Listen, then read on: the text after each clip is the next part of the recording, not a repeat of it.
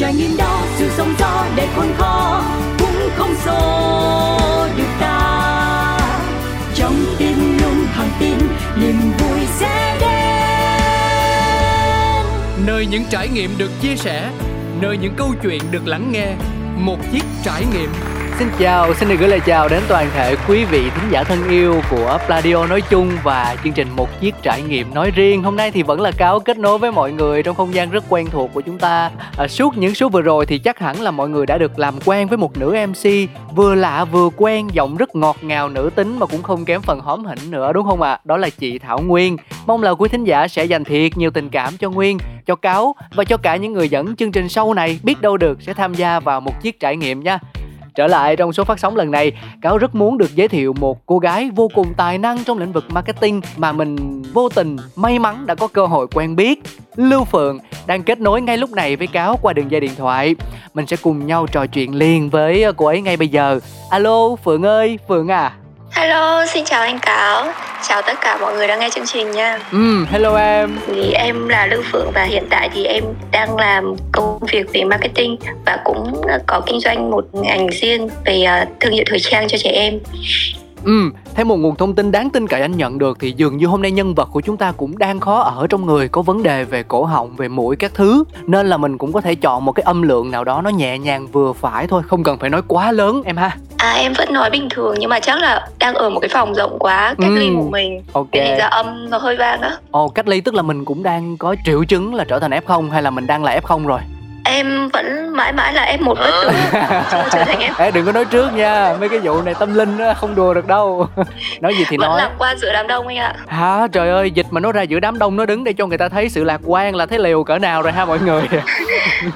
Nói gì thì nói, bây giờ bình thường mới thì việc sống chung với Covid là điều ta phải chấp nhận rồi. Nhưng quan trọng là mình vẫn luôn ý thức giữ gìn sức khỏe cho bản thân thật là tốt thôi. Trở lại với chia sẻ ban đầu của em lúc nãy thì hiện mình đang có hai nghề, không biết cái nào là chính, cái nào là phụ Phượng ha? Em đang song song điều hành cả hai công việc. Thứ nhất thì cái công việc về kinh doanh thời trang thì em bắt đầu trước. Còn cái công việc về truyền thông marketing thì đó là cái công việc từ rất là lâu của em rồi. Và gần một năm trở lại đây thì em đang tạm dừng toàn bộ những cái công việc ở văn phòng để tập trung cho mảng kinh doanh của em. Nhưng mà sắp tới thì em lại quay trở lại công việc văn phòng và cùng với đó thì điều hành song song luôn một cái thương hiệu thời trang. Quá dữ luôn. Mà anh Cáo thấy là nghề cũ kiểu nó cũng đã ăn vào máu mình rồi, cho nên chắc chắn là cứ có cơ hội thì kiểu gì chúng ta cũng sẽ nắm bắt thôi, đúng không? Mà trước đây chia sẻ với quý vị thính giả là Cáo từng có dịp được tiếp xúc với Phượng ở ngoài thì thấy bạn là một người cực kỳ xông xáo, năng động trong công việc luôn. Hình như anh nhớ không lầm là mảng phần mềm đúng không em? Dạ đúng rồi, thì em có 5 năm làm trong ngành phần mềm. Phần mềm bên em thì là phần mềm cho ngành F&B. Do vậy thì trong cái đợt dịch vừa rồi á thì toàn bộ những cái mảng dịch vụ về F&B thì đang bị tạm ngưng và công ty em thì cũng có rất là nhiều ảnh hưởng từ đợt dịch vừa rồi. Anh hiểu. Vì là một cuộc trò chuyện tương đối thân tình cho nên anh hỏi hơi tế nhị một chút xíu. Đó là điều em vừa kể có phải là nguyên nhân chính khiến cho Phượng phải nói lời chia tay với một nơi mình gắn bó cũng khá là lâu rồi không? Thật ra nói thế nào nhỉ? Đợt dịch vừa rồi thì không phải là mới nữa, mà thực tế thì đã xảy ra từ năm 2020 rồi. Do vậy với một cái người mà làm marketing nói chung và một người như em nói riêng thì như anh Cáo thấy đó, đặc thù của dân marketing mà lúc nào cũng thích có công việc, có nhiều công việc, được hoạt động, nói chung là được làm. Chứ còn bây giờ trong 2 năm vừa rồi, toàn bộ những cái kế hoạch marketing và tất cả những cái chương trình thì đều không thể diễn ra được như kế hoạch. Và do vậy thì mình cứ gọi là đứng yên bất động, quan sát thì em cảm thấy là tự dưng mình bị ù lì và tại sao cứ phải đứng đây để mà mình trông chờ, trong khi là mình không thể nào mà mình thực hiện được cái điều gì khác. Thì năm ngoái em cũng có một cái khoảng thời gian nghỉ rất là dài trong cái cuộc đời của em. Từ khi đi học cho đến giờ em có một cái thời gian cực kỳ dài. Đợt giãn cách xã hội đó. Đối với em đó là một cái quãng thời gian mà em đã phải ngồi suy nghĩ rất là nhiều về bản thân, về công việc, về tương lai. Chẳng ai biết trước được điều gì cả. Bỗng dưng một ngày thì công ty đóng cửa, mọi hoạt động bị ngưng. Mình không ra ngoài được, mình không làm gì được, không có việc để cho mình làm. Kiểu như bị chôn chân một chỗ đúng không? Đấy, và tự dưng cứ lặng lẽ nhìn thời gian lướt qua. Và em trong cái quãng thời gian đấy thì em cũng học hỏi được rất là nhiều điều. có một cái điều em ngẫm ra được trong cái quãng thời gian mà nghỉ dịch á. Nếu mà mình không hành động thì không có kết quả nào xảy ra cả. Kết quả ở đây có thể là tốt, là xấu, nhưng ít nhất nó còn có kết quả. Còn nếu mà mình đứng im, mình ngồi im á, mình không làm gì thì tất nhiên chẳng có chuyện gì xảy ra. Thì khi đó thì em cảm giác cuộc sống nó vô nghĩa quá. Chính vì điều đó thì em đã quyết định là em tạm dừng cái công việc cũ. Em không muốn là mình là một thành viên của trong công ty mà mình không làm gì cả. Đó, thì em tạm dừng công việc cũ và em đã quyết định là em mở một cái mảng kinh doanh mới cho chính bản thân mình. Và em cũng muốn là đặt ra một cái thử thách cho mình để giúp cho mình bớt hèn hơn anh ạ. Trước đó em hèn lắm. Đứng trước dịch bệnh ai cũng hèn hết trơn em ơi. Nhưng mà nói cho vui vậy thôi chứ hèn anh không nghĩ là một từ chính xác đâu. Bởi vì nó như thế này nè, rất nhiều người cố gắng bám trụ với công việc mình hiện có trong khoảng thời gian giãn cách càng lâu càng tốt. Cho dù là phải chịu những cái khoản thiệt hại như là bị giảm 20%, 30%, thậm chí 80% lương luôn. Nhưng mà họ vẫn ở lại. Thứ nhất ít ra nó là một cứu cánh. Dù ít dù nhiều thì có tiền có lương vẫn trang trải được phần nào cuộc sống. Thứ hai, họ cho mình cơ hội, một cơ hội nào đó để mình mong chờ, mình hướng đến tương lai, để mình níu kéo, để mình hy vọng rằng sau dịch công việc sẽ khởi sắc hơn, công ty lấy lại đà tăng trưởng, ví dụ vậy. Chứ không bây giờ mình nghĩ mình thất nghiệp rồi thì cuộc sống có thể nó sẽ khó khăn hơn trước mắt rất là nhiều. Đó, thì anh nghĩ đó là một cách suy nghĩ rất là thực tế, nhưng cũng không phải là hèn như em nói đâu. Thật ra là như thế này nhá, em thì đi làm rất là lâu rồi. Từ 18 tuổi là em đã bắt đầu đi làm rồi. Trời, sớm vậy. Đó, do vậy á, em thì có một cái hội bạn chơi rất là thân và đặt ra một cái tiêu chí là mình chỉ làm lính đánh thuê thôi. Còn nghĩ đi làm ở công ty vất vả bao nhiêu cũng được, mình luôn nhiệt huyết, luôn đóng góp và luôn xây dựng, gọi là coi công ty như là cái công việc kinh doanh chính của mình luôn. Đó, và hết mình vì công ty. Đó là quan điểm của những lính đánh thuê như em. Anh nghĩ là tuyệt vời đấy. Tuy nhiên ý, thì trong cái đợt dịch vừa rồi nó thay đổi hoàn toàn mọi suy nghĩ của em. Hèn ở đây á, không phải là mình không dám nghỉ hay là mình không dám từ bỏ, mà vấn đề ở đây là từ trước đến giờ em chưa bao giờ dám kinh doanh một cái gì cả. Vì em rất là sợ thất bại. Em cực kỳ sợ thất bại luôn. Em làm công ty làm vất bao nhiêu cũng được, nhưng mà khi mà làm một cái gì đó cho bản thân thì tự dưng nỗi sợ nó rất là lớn. Vì sao? Mình bỏ tiền ra, mình rất sợ thất bại. Và em chưa bao giờ dám kinh doanh bất kỳ một cái gì cả. Thế nhưng mà đợt dịch vừa rồi thay đổi suy nghĩ của em toàn bộ nha. Em đã mạnh mẽ hơn, quyết đoán hơn và em dám chấp nhận rủi ro. Vì em rất là nhớ một câu của ba mẹ dặn em là còn người là còn làm lại được. Đó, mình có sức khỏe và mình còn tồn tại ở đây, mình vẫn còn chưa bị F0 thì mình còn xây dựng và mình làm được tất cả những gì mà mình mong muốn. Chính vì vậy, trải qua một cái khoảng thời gian cực kỳ khó khăn như thế thì tự dưng em bị thay đổi suy nghĩ và bây giờ em đã dám làm, đã dám bước ra khỏi cái vùng an toàn của mình, dám chấp nhận rủi ro để mà có thể làm được thêm một cái công việc gì đó, gọi là mình backup cho những cái hoàn cảnh đặc biệt, chứ không phải là bây giờ hoàn toàn cuộc sống của mình phụ thuộc vào một cái công việc để rồi khi mà có biến cố xảy ra thì mình bị chơi với và mình không có một cái phao nào cả. Rất tuyệt vời, rất là hay. Thế thì cho đến thời điểm hiện tại, Phượng có hài lòng hay là có đánh giá như thế nào về sự lựa chọn của mình hay không? Trời ơi, thật sự là bất ngờ luôn anh ạ. Đúng là nếu mà mình không bước ra khỏi vùng an toàn thì mình cũng không biết rằng là mình sẽ đi đến đâu. Vậy là mình đi đến đâu? Có gọi là thành công hay không nè? Nó có thành công và thành công hơn mong đợi. Wow, vậy là tốt rồi. Trời ơi, cứ ấp mở hoài làm tôi cũng hồi hộp theo à. Thật ra là hồi hộp chứ, em vẫn đang làm và em vẫn đang hồi hộp từng bước, anh hiểu không? Tức là sao? Tại vì là em cũng bắt đầu cái công việc này nó rất là bất ngờ và cũng chuẩn bị rất là nhanh thôi. Em không hiểu sao là lúc đấy tự dưng em quyết định kinh doanh một cái, em đi tìm nguồn hàng một cái, đàm phán xong giá thì tự dưng là em set up em làm luôn và em chưa có hoàn thiện luôn cái bản kế hoạch của em. Trời ơi, rốt rẽn dữ vậy. Đó, thì trong một tháng đầu tiên là vừa set up vừa lên kế hoạch và lên kế hoạch rất là rón rén nha anh. Thế tự dưng được tổ độ hay sao á, bán được hàng quá trời. Xong cái tự dưng em lại phải ngồi chững lại, em bảo chết rồi, thế này cái plan cũ của mình nó không phù hợp rồi. Thế là bắt đầu lại chỉnh kế hoạch lần 2. Chỉnh kế hoạch lần 2 vẫn rón rén anh ạ. Trộm vía.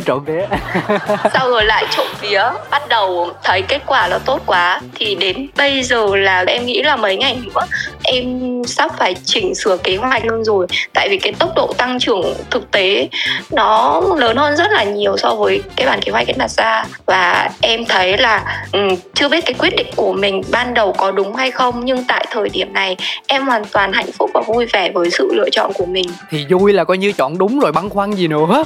Nhưng mà anh muốn hỏi là em làm tất cả mọi thứ đó một mình hay là có kết hợp với lại ai đó không, chung vốn này nọ chẳng hạn? Trước đó thì em có hợp tác, nhưng mà trong quá trình hợp tác á, thì cũng có rất là nhiều những cái vấn đề xảy ra. Cũng khó tránh nhờ. Đó, em thì em làm trong ngành dịch vụ nhiều năm rồi, và cái tiêu chuẩn về chất lượng dịch vụ của em rất là cao. Đôi khi sản phẩm nó chỉ bình thường thôi, nhưng mà mình cần phải làm cái dịch vụ nó thật sự tốt lên thì nó mới tăng được cái giá trị sản phẩm và khách hàng có thể quay trở lại. Và em có hợp tác với một người, nhưng mà tuy nhiên cái tiêu chí về dịch vụ của hai người nó khác nhau quá, nên thành ra khi có một cái vấn đề gì với khách hàng á, thì cái hai cách xử lý của hai người rất là khác nhau. Đối với em, chưa cần biết lỗi xảy ra ở đâu, nhưng mình phải chân thành và mình cầu thị, mình xin lỗi khách hàng trước đã, sau đó mới quay trở lại nội bộ để giải quyết sau, phải giải quyết cho khách hàng trước. Nhưng người đó thì không, người đó thì cứ muốn là phải phân biệt đúng sai trong nội bộ, phải tìm ra lỗi, rồi sau đó thì để cả một tuần trời không giải quyết cho khách hàng. Và chính vì như vậy nên em cũng quyết định là em tách ra làm riêng để mình có thể kiểm soát được chất lượng dịch vụ và mình có cái cách chăm sóc khách hàng tốt hơn. Vấn đề thường thấy khi mà có một sự hợp tác nào đó trong nhiều lĩnh vực ngành nghề khác nhau. Nhưng mà làm riêng vậy thấy nó đỡ hơn, khỏe hơn đúng không? Không khỏe đâu anh ạ. Nhưng mà vui anh ạ. Nhưng mà ý tưởng ban đầu tại sao lại là thời trang cho trẻ em mà không phải là một nhóm đối tượng khác, chẳng hạn như là thời trang cho những quý ông đã có vợ chẳng hạn? Thật ra thì sau khi mà có ý tưởng á, em mới bắt đầu đi nghiên cứu. Tại vì em làm marketing có lợi thế rất là nhiều về nghiên cứu về insight khách hàng, nghiên cứu về dung lượng thị trường, và em có rất là nhiều những cái bản phân tích về số liệu các thứ từ trên sàn cho đến các cửa hàng bán lẻ. Thì tại sao em đi vào cái ngành thời trang cho trẻ em này? Đó là vì sao? Thứ nhất, tâm lý cha mẹ là có thể chi tiêu rất là tàn tiện cho mình, nhưng mà không bao giờ tiếc mua đồ cho con cái. Chúng tìm đèn. Đúng, chính xác. Thứ hai nữa, trẻ em phát triển rất là nhanh, có thể là 2-3 tháng sau đã đăng ký và mình sẽ phải tăng size, thì khách hàng sẽ quay trở lại để mua thêm cái size to hơn. Thứ ba là cái đồ của trẻ em á, luôn thay đổi liên tục, không có ai mua 2 bộ đồ giống nhau cho con cả. Đúng rồi. Thường sẽ phải chọn rất là nhiều mẫu khác nhau, thay đổi liên tục. Và trong cái đợt dịch vừa rồi anh biết sao? Không mà anh sắp biết. Nói đi em. Trẻ con ở nhà rất là nhiều, do vậy đồ thay liên tục. Hầu như là ở nhà nếu mà chơi hoặc là ăn uống á, thì khoảng tầm 1 tiếng sau là bộ đồ nó đã bị dơ rồi, và ba mẹ thì sẽ phải mua rất là nhiều để có đủ đồ để thay cho con. Nên trong gia đình nhà ai cũng sẽ có một cái tủ đồ riêng để đồ cho em bé, chắc chắn là như vậy. Ghê thiệt chứ, như kiểu là nó núp dưới gầm giường nhà mình hay sao mà cái gì nó cũng biết hết trơn hết trọi à. Công nhận khả năng đọc insight ghê thiệt. Mà kể thiếu rồi, thêm một nhu cầu nữa từ ba mẹ ha. Ủa dịch thì nhiều ba mẹ cũng ở nhà work from home, làm việc từ xa đúng không? Thì coi như là gần con hơn bình thường rồi, cho nên sẽ thích mua thiệt là nhiều đồ đẹp cho con để chụp hình, đăng Facebook chơi cho vui, khoe con vậy đó. Chỉ cần một bức tường trắng nè, một đống đồ đẹp mua online nè, một cái điện thoại thông minh có phần mềm chỉnh ảnh là coi như có thể khoe con cho khắp thế gian rồi, xả stress cho cả con lẫn ba mẹ, đúng không? Em thì nghe thấy mùi của một khách hàng tiềm năng của em đây rồi. Thôi chết, bị chụp rồi. Lẹ quá mọi người ơi. Đó, bán hàng phải nhạy bén vậy đó, bắt tâm lý một cái là chụp liền. Sau khi một thời gian mà em cũng bán cho các mẹ bỉm sữa thì thấy là họ mua đồ theo tâm lý rất là nhiều, chứ không phải là cứ được sale mới mua hay là cứ con cần thì mới mua. Đôi khi là họ mua dự trữ cho mấy tháng sau cơ anh. Họ lên plan rất là kỹ là mấy tháng sau đi chơi, thế là cứ chuẩn bị đồ. Thậm chí là khách của em mua xong nhá, 2 tháng sau mới bóc đồ ra. Rất đồng cảm luôn. Trời ơi, có những bộ đồ, có những đôi giày mới tinh rất là đẹp luôn, nhưng mà cuối cùng là khi mà nhớ ra là mình có mua thì cho con mặc nó lại không vừa nữa rồi. Rất là thú vị, câu chuyện rất là thú vị, gọi là nghe tới đâu nhột tới đó đó quý vị. Cảm ơn Phượng ha. Đấy thì chia sẻ với anh một chút về cái công việc gọi là gần nhất của em. Đối với em là một người chưa có em bé, nhưng mà thông qua cái kinh nghiệm về trong ngành marketing và cũng như là nghiên cứu thị trường thì em quyết định là em bắt đầu một cái ngành này dựa trên những cái sự hiểu biết của em. Chứ còn ví dụ như là tâm lý về cha mẹ như thế nào, mua đồ cho con như thế nào, thì chắc chắn là mình vẫn phải trò chuyện rất là nhiều với những cái người mà đang có em bé để mà mình hiểu thêm nhu cầu của họ. Và sắp tới thì em cũng có dự định là sẽ mở rộng hơn cái mảng mà em đang làm. Hiện tại thì em chỉ đang là đồ quần áo, thời trang thôi. Thế còn sắp tới thì em sẽ mở rộng thêm về những cái mặt hàng khác cho mẹ và bé nữa. Thì đấy là dự định quý 2 của em. Và với cái sự nghiên cứu tỉ mỉ chỉnh chu như thế thì anh tin rằng là em làm gì cũng sẽ thành công thôi. Mình phải thừa nhận một điều là khi dịch đến chẳng ai mong muốn cả. Nhưng rõ ràng là qua những diễn biến tâm lý, qua những khó khăn khủng khiếp có liên quan đến dịch, thì một Lưu Phượng ngày hôm nay anh thấy được sự bứt phá rất là lớn so với chính mình trước đây, đúng không? Chắc chắn là như vậy rồi, vì thực tế mà nói thì đây em chính là một cái người mà ở trong nhà suốt gần 1 năm trời để suy nghĩ lại về tất cả, về cuộc sống, về công việc, về tương lai của mình như thế nào. Và em cũng nhận ra rất là nhiều điều. Cũng nói về sự khó khăn trong đại dịch thì em nghĩ là nhiều người còn khó khăn hơn em cơ. Em vẫn còn rất là may mắn. Thế nhưng mà em thì là một người luôn lạc quan và luôn nghĩ rằng là mình có sức khỏe này, mình cũng có kiến thức này, mình cũng đi học bao nhiêu nơi, vậy thì tại sao mình không làm gì. Và chính cái điều đó thì thôi thúc em rất là nhiều.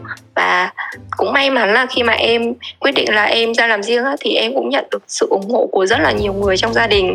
Thì đó là một cái động lực rất là lớn đối với em. Và em có thêm những cái mối quan hệ của những người mà cùng làm trong cái ngành như mình, cùng bước ra từ cái môi trường văn phòng để chuyển sang môi trường kinh doanh riêng đó. Và em có thêm bạn chia sẻ với nhau về cuộc sống, về kinh doanh, về nguồn hàng, và thậm chí là chia sẻ với nhau cả những cái tip, những cái mẹo mà mình có thể áp dụng để tốt hơn cho công việc của mình. Thì thực sự là em thấy em gặp may nhiều hơn là em giỏi. May mắn cũng là một loại năng lực mà nếu như không giỏi sẽ không dễ gì có được em ạ. Thế còn công việc kia thì sao? Ban đầu em có nói là mình quay trở lại với marketing mà. Vậy là đã đầu quân cho một công ty hay tập đoàn nào khác hả? Thật sự thì em không mong chờ là sẽ đầu quân vào một nơi nào đó đâu. Trong suy nghĩ của em á, công việc nó cũng là một mối nhân duyên. Đôi khi là có những cái chỗ mình rất là mong muốn nhưng họ lại không cần mình. Đó, thế nên do vậy á, em cũng đặt rất là ít cái nhu cầu là mình phải tìm được một nơi nào đấy, cần phải có một công việc ổn định ở văn phòng.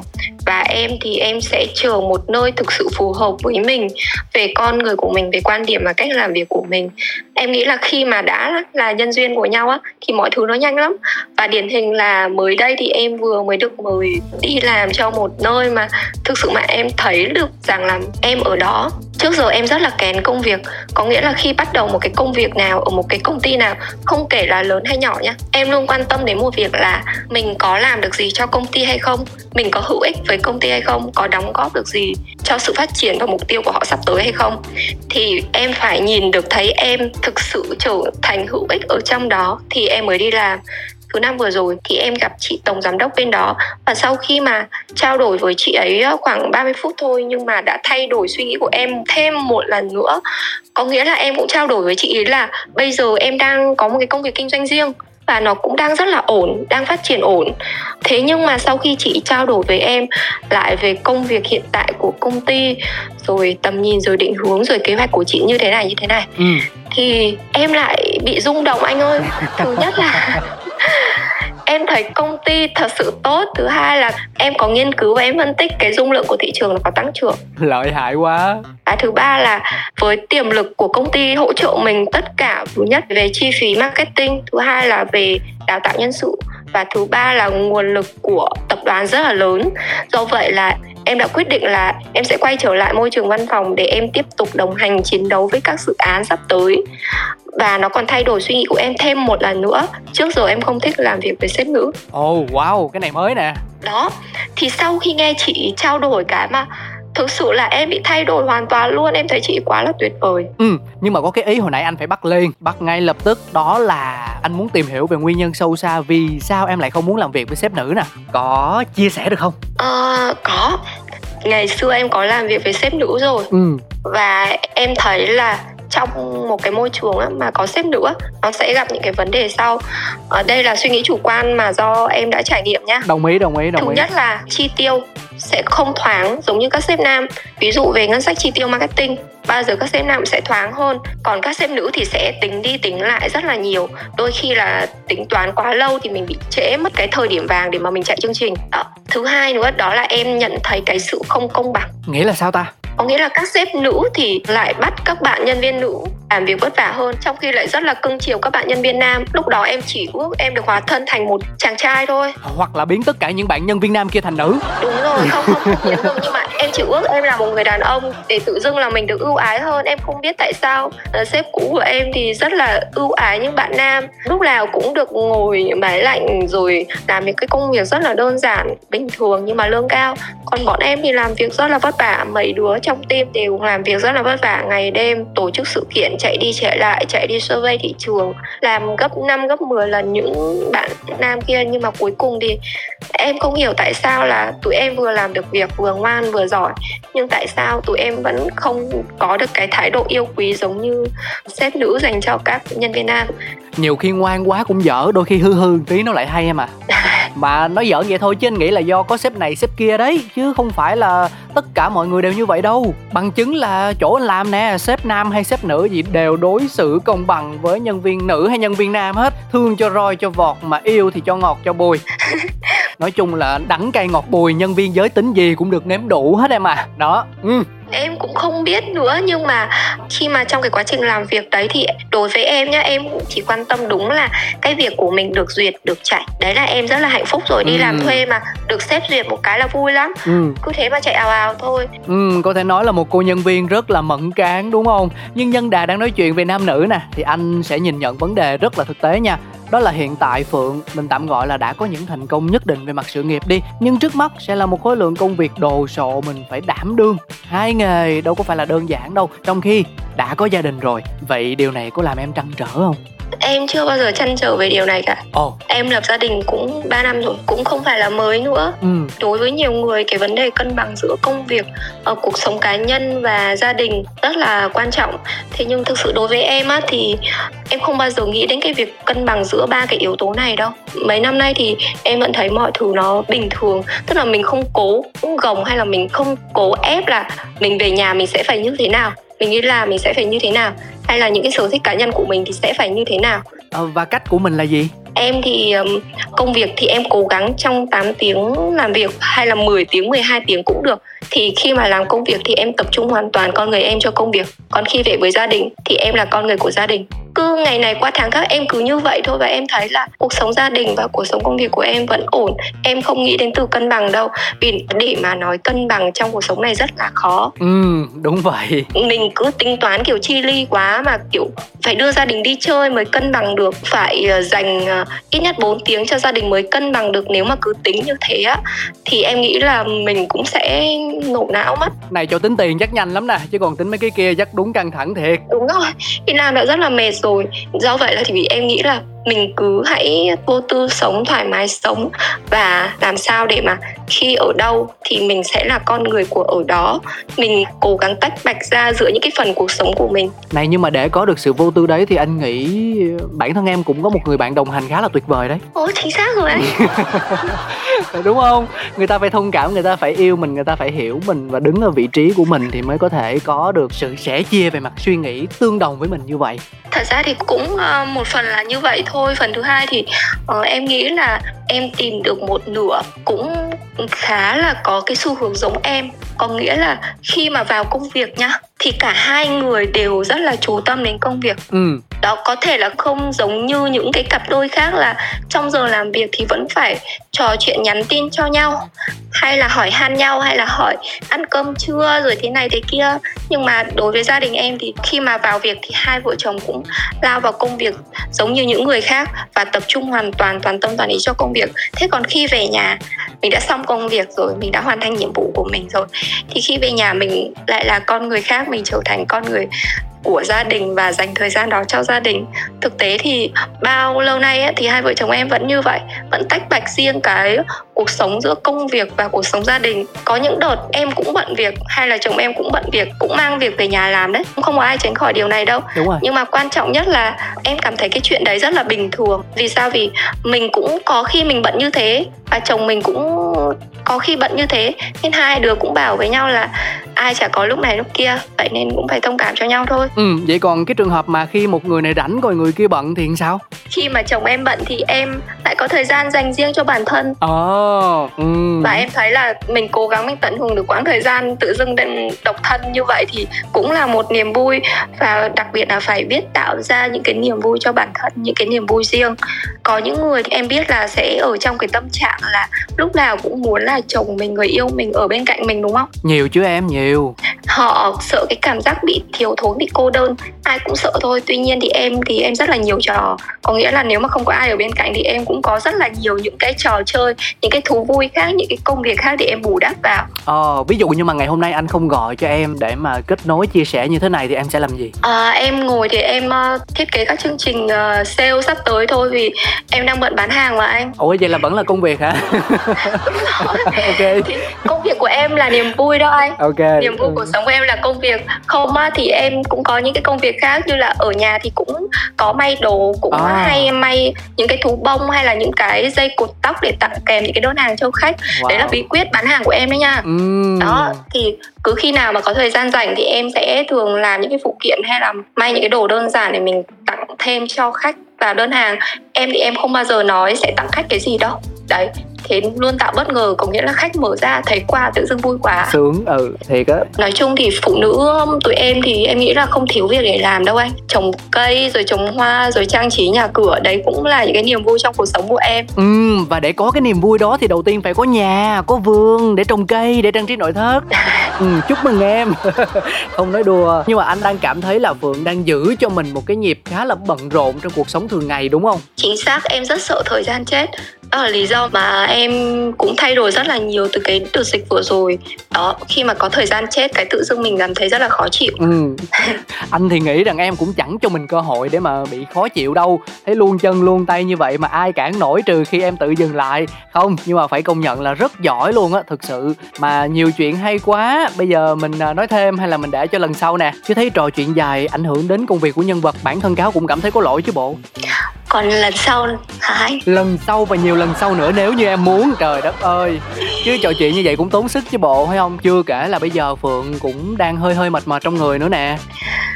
Nãy giờ thì em chia sẻ với anh rất là nhiều. Vậy thì đúc kết lại, anh có biết rằng điều gì khiến em thay đổi như vậy không? Biết, anh biết chứ. Nhưng mà anh không nói đâu, anh giữ trong lòng thôi. Còn nếu em muốn chia sẻ thì mình cứ nói đi, đừng ngại. Như em vừa chia sẻ với anh á, thì đó, từ những cái suy nghĩ trong cái nội tâm của mình á thì nó tác động ra rất là nhiều những cái hành động tiếp theo. Phụ nữ mà suy nghĩ rất là phức tạp, nhưng mà khi họ đã ra quyết định thì rất là nhanh. Họ có thể suy nghĩ rất lâu nhưng mà ra quyết định thì rất nhanh. Cái này anh đồng ý nè. Do vậy em đúc kết lại những thứ mà nó khiến em có thể thay đổi, có thể dịch chuyển và có được một cái kết quả hiện tại là tốt hơn nha. Thì thứ nhất đó là bắt đầu từ cái suy nghĩ là nếu mà mình không hành động thì không có kết quả nào xảy ra cả, dù đó là kết quả tốt hay xấu. Đó là thứ nhất. Còn thứ hai đó là lời của cha mẹ luôn nhắc nhở còn người là sẽ còn làm lại được rất nhiều thứ. Hai cái điều đó nó giúp em vượt qua rất là nhiều trong cuộc sống này. Hay quá Phượng ơi, em nói hết những gì mà anh nghĩ luôn đó. Chẳng qua là anh không nói ra thôi. Nhưng phải nói một điều như thế này, đó là anh cực kỳ thích cái dàn ý của em luôn. Rất là bài bản, chặt chẽ, có trước, có sau, có phân tích, có kết luận, để cho người nghe dễ dàng hiểu được những gì mà chúng ta chia sẻ. Tuyệt vời. Thật ra trong công việc nghiêm túc vậy thôi, chứ còn ngoài đời thì em cũng tấu hài lắm. Anh biết rồi. Dù sao cái phần trò chuyện của anh em mình gọi là tự nhiên, thoải mái, cởi mở, nhưng nó cũng đặt trong bối cảnh là có rất nhiều người nghe. Cho nên việc mình đưa vào đó một chút chỉnh chu, một chút logic để mang thật nhiều giá trị từ chương trình đến cho thính giả cũng là điều rất tốt mà. Đúng rồi ạ, em cũng muốn mang lại một cái giá trị gì đó cho người nghe. Tại vì thực tế thì để mà chia sẻ về cuộc sống thì rất là nhiều thứ và rất nhiều câu chuyện khác sẽ hay hơn em. Nhưng mà để mà chia sẻ về công việc thì em là một người từng trải, em là một người bước ra từ lĩnh vực này cho đến lĩnh vực kia, trải nghiệm rất là nhiều những cái công việc trong cuộc sống này. Và em cũng có thể tự tin để có thể chia sẻ nhiều hơn nữa về cái công việc và những cái bước đi trong cái sự nghiệp của em, nếu mà sẽ có duyên để kết nối với anh Cáo trong tương lai. Nè, hay duyên hay không bây giờ ngoài do trời định còn có yếu tố con người tác động nữa, cho nên em yên tâm đi, chỉ cần mình có lòng là kiểu gì anh Cáo cũng có dạ hết. Khai thác đến độ gọi là không còn gì để bào thì thôi ha. Anh còn chưa biết một bí mật đâu. Ủa, anh tưởng là em có nhiều bí mật không cho anh biết lắm chứ. Nhưng mà cái màu mà nói ra tới đây là mắc kệ lắm rồi nè, đúng không? À đúng rồi, vừa mới đây á, thì em cũng vừa bước ra khỏi thêm một cái vùng an toàn của mình. Đó là em vừa mới xây một cái kênh TikTok anh ơi. À, wow, cái này là nó phục vụ cho công việc, trực tiếp cho công việc của mình luôn hay là chỉ đơn giản vì nhu cầu cá nhân thôi? Lúc đầu là em xây dựng vì nhu cầu cá nhân. Em đang vu vơ thôi, không biết hiểu sao tổ độ em một lần nữa hả? Đúng rồi, trong vòng mấy ngày em lên 30k follow. Cái gì ghê vậy, thiệt không? Nhưng mà nội dung là cái gì? Nội dung là về gì? Nội dung của em chỉ là review đồ thôi. Review đồ? Nhưng đồ gì? Em mới chuyển nhà xong thì em đăng vô một cái clip để em review thôi. Sau đó thì tự dưng cái clip đó được lên á, thì sau khoảng mấy ngày thì đạt được mốc 27, thì hôm nay cũng lên được 30 rồi. Nói chung thì em không suy nghĩ gì cả, và tự dưng có một cái gọi là điều may mắn đến với mình ấy. Thì bây giờ thì em đã định hướng cái kênh của em sẽ là kênh chuyên review rồi, và mới trở thành idol top mới đây. Thế thì coi như mình may mắn quá, mình lại kết nối được với lại một idol mới, và sẽ giữ quan hệ để biết đâu sau này mời làm KOL cho những cái chương trình đặc thù của mình thì sao. Dạ, hay quá. Nhờ cái kênh này thì tự dưng cái công việc kinh doanh bên kia của em cũng được tốt hơn á. Đầu thì mọi người cũng có chia sẻ là ở TikTok thì toàn là Gen Z rồi trẻ trâu rồi trẻ con, nhưng mà không phải đâu anh ơi. Rất nhiều mẹ, rất nhiều mom ở trên đó ủng hộ mua hàng của em nha. Nhưng mà ngộ ha, cái việc mà review sản phẩm này nọ cũng không phải là chưa có ai làm đâu. Có thể là vì nhan sắc chăng? Không biết là lúc mà em review thì ăn mặc như thế nào? Em không review mặt. Em chỉ quay cái tay em bóc thôi. Sau đó thì em ghê vậy? Em chỉ quay cái tay em bóc, em thu âm thôi. Chứ thực sự thì em không quay mặt, tại vì sao nhỉ? Tại vì em không thích. Ok, trả lời rất ngắn gọn nhưng hiệu quả. Có điều là lợi hại quá, rất là lợi hại luôn. Chỉ có quay cái tay rồi có quay bóc đồ này đồ kia rồi, và cả giọng nói của mình nữa mà đã có thể đạt được nhiều người theo dõi như vậy. 30.000 người là rất là kinh khủng luôn cho một kênh mới đó mọi người. Thì anh nghĩ rằng là em cực kỳ mát tay luôn. Với lại cũng thêm một phần nữa là cái có thể là bạn ấy là dân trong nghề nữa, nên là bạn ấy sẽ biết những cái cách nào đó để mà kết nối được với người xem. Cảm ơn em vì những câu chuyện rất là thú vị và khiến cho người khác phải ganh tị. Không có gì anh, rất là welcome. Tại vì lâu rồi cũng chưa có được chia sẻ với ai cả. Hả? Rồi những người xung quanh em đâu? Sao mà nghe buồn quá vậy? Không, thực tế ví dụ nhá, bây giờ em đi làm hay em kinh doanh thì hiện tại có một mình em thôi. Do vậy thì cũng đâu có cơ hội để chia sẻ được với ai tất cả những cái điều này trong cuộc sống đâu, đúng không? Hôm nay được chia sẻ với nhiều người hơn thì đấy cũng là một cái niềm vui của mình rồi. Vậy mai mốt mà nếu như muốn có thêm niềm vui thì cứ liên hệ với anh, đừng quên nhá. Ồ, làm sao mà quên? Chứ lỡ mai mốt thành idol top có vệ sĩ, có quản lý rồi tiếp cận khó quá làm sao? Còn liên hệ anh Cáo đi, anh Cáo ơi có booking em không nè? Ok, thì ra là như vậy, một mối quan hệ trục lợi không sao. Dạ, sống trên đời này thì mình cần có những cái mối duyên, cho dù nó là mối duyên cách này hay cách khác thì cũng vẫn đáng trân trọng, đúng không ạ? Dạ. Nói gì thì nói, một lời cảm ơn gửi đến Phượng là cũng không đủ đầy đâu, nên là anh xin phép được tặng em thêm một món quà đặc biệt nữa mang giá trị tinh thần, đó là một bài hát. Thế thì gu nghe nhạc của mình là như thế nào hen? Em được tặng một bài hát à? Đúng rồi. Cái bài này em có được chọn không nhỉ? Về lý thuyết thì là được, nhưng mà anh phải coi trong hệ thống là mình có hay không đã. Bởi vì không thể cứ lấy bừa một bài nào đấy trên mạng được, nó còn dính dáng tới yếu tố bản quyền nữa. Nhưng mà nếu trong trường hợp xấu nhất mà nó không có thì mình vẫn có cách khác. Đó là về cái thể loại nhạc, cái dòng nhạc mà em muốn nghe, anh sẽ tìm cho ra một cái giai điệu phù hợp. Bây giờ em đề xuất một bài nha, anh thử tìm thử xem có không nha. Okay. Em muốn được tặng bài You Raise Me Up. You Raise Me Up của Westlife đúng không? Bài này thì anh hy vọng là có, bởi vì nó cũng khá là nổi tiếng đây. Để coi, có You Raise Me Up của J. Fla, một cô bạn người Hàn Quốc hát khá là ngọt ngào, của Josh Groban, anh này hát hay nè. Rồi có Celtic Woman nữa, em thích bản nào không có bản gốc rồi. bản gốc cơ. Thực ra nha, bản gốc của You Raise Me Up là của Secret Garden. Trong hệ thống có mà nó lại là nhạc không lời. Vậy thì thôi tặng em một bài ngẫu nhiên đi. Một bài ngẫu nhiên mà cái màu nó na ná như You Raise Me Up, hoặc là cái nội dung nó tương tự như vậy đúng không? Nói chung quà của anh Cáo tặng thì quà gì cũng được ạ, em không kén chọn đâu. Nói vậy gây áp lực quá. Thôi được rồi, em cứ tin. Em không có gu âm nhạc đâu anh, tức là nhạc nào cũng nghe, nhạc nào cũng nhảy ấy. Ok, vậy anh mở Vinahow cho em nha. Được ạ. Nói vậy thôi chứ ngoài em ra còn người ta nghe nữa. Rồi, cảm ơn em. Cảm ơn em rất là nhiều vì đã dành thời gian của mình kết nối với anh Cáo, với một chiếc trải nghiệm và với quý vị thính giả. Hy vọng là với cái đà mà mình đang có được thì mình sẽ phát triển hơn nữa, đạt được những cái thành công và hoàn thành những mục đích không chỉ trong công việc mà cả ở cuộc sống hôn nhân gia đình Phượng ha. Dạ, cảm ơn anh Cáo rất là nhiều. Thì em nghĩ là nếu mà một thời gian nữa anh em mình gặp lại, biết đâu em cũng sẽ có những cái sự thay đổi mới, kết quả mới tốt hơn để chia sẻ với anh. Và khiến cho người khác, đặc biệt là anh trở nên ghen tị đúng không? Bởi vì nãy giờ là anh thấy rằng có quá nhiều thứ mình đang thiếu sót, thua kém em đây nè. Em cũng được anh ghen tị. Hả? Ủa vậy hả? Vậy chúc mừng em, điều ước của em đã ngay lập tức trở thành hiện thực rồi đó. Cảm ơn em. Cảm ơn anh rất là nhiều nha. Chúc em một ngày vui vẻ nha. Dạ, anh cũng vậy nha. Và nói là lựa chọn một ca khúc nào đó thì thôi, Cáo đã quyết định rồi, vẫn sẽ là You Raise Me Up với phiên bản của Josh Groban. Mọi người nghe đi, Phượng nghe thử đi, anh đảm bảo là chúng ta sẽ không thất vọng đâu, bởi giọng hát cực kỳ truyền cảm và nồng ấm của chàng trai này. Cũng hy vọng là một chiếc trải nghiệm đã mang đến những trải nghiệm thực sự quý báu và giá trị cho người nghe. Chúng ta sẽ còn gặp lại nhau. Xin chào và hẹn gặp lại.